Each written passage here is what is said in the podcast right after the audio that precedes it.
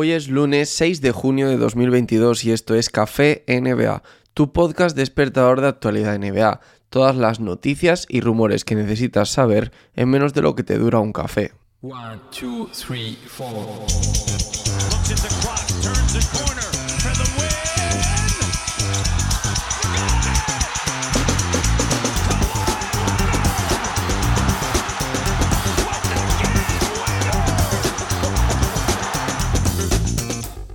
Bienvenidos una semana más a Café NBA, bienvenidos un lunes más. Espero que arranquéis con fuerza la semana, semana de finales de la NBA. Ya sabéis, se habrá disputado cuando escuchéis esto seguramente el segundo partido de las finales, pero no voy a decir nada como siempre. Este no es un podcast de spoilers ni mucho menos, pero sí de actualidad de NBA.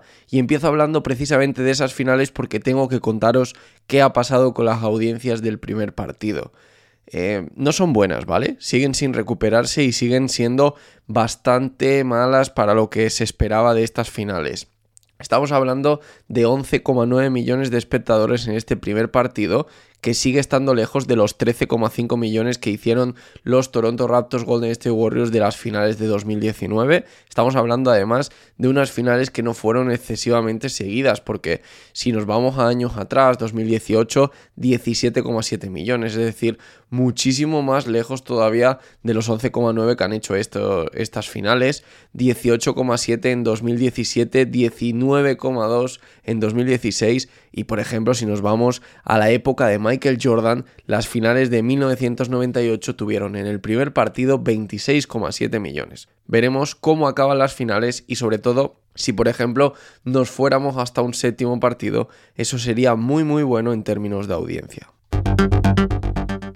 Y vamos ya con noticias. Los Dallas Mavericks parece que van a llegar a un acuerdo para contratar a Jalen Branson para renovarle, de acuerdo a un contrato muy similar al que ha firmado Fred Van el pasado verano con los Toronto Raptors, aproximadamente unos 85 millones de dólares por cuatro temporadas. Es decir, es un contrato bastante importante al, nivel de estrella, ¿no? Creo que no entra en los términos de super máximo, pero sí que se acerca bastante a los términos de máximo y de estrella para las condiciones que tiene ahora mismo Branson también en cuanto a ser elegible para tener un contrato aún mayor. Otro que parece que va a continuar en su equipo, que va a renovar, es Bobby Portis, que se convertía en agente libre si rechazaba su player option de 4,6 millones y parece que estaría precisamente rechazando esta oferta, pero para seguir en los Bucks con un contrato de dos temporadas y 9 millones de dólares. Salen ganando los dos, ¿no? Porque se ahorra un poquito los Bucks, nada prácticamente, 4,6 pasaría a un contrato de 4,4 o algo así a cambio, Bobby Portis se asegura un poquito más de dinero, de hecho el doble, de cara a la próxima temporada tener también un contrato seguro.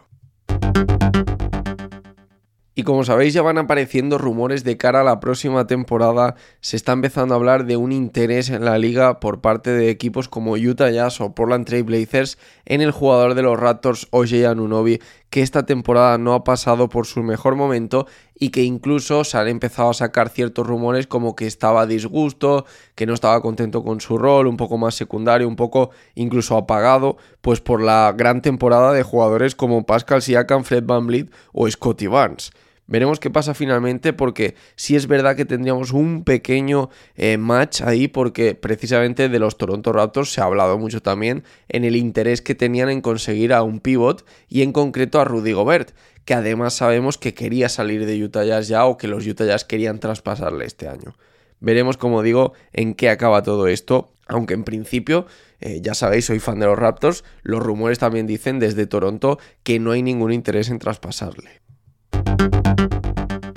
Y quería cerrar el podcast de hoy con una noticia que la verdad que me ha parecido como poco sorprendente por la cantidad ingente de dinero que va a mover esto. 2,73 millones de dólares ha pagado un comprador anónimo por una camiseta usada de Kobe Bryant en su año rookie 1997 y insisto, voy a repetir la cifra porque es muy grande, 2,73 millones de dólares por esa camiseta usada que al parecer vistió durante dos partidos de playoff en abril de 1997.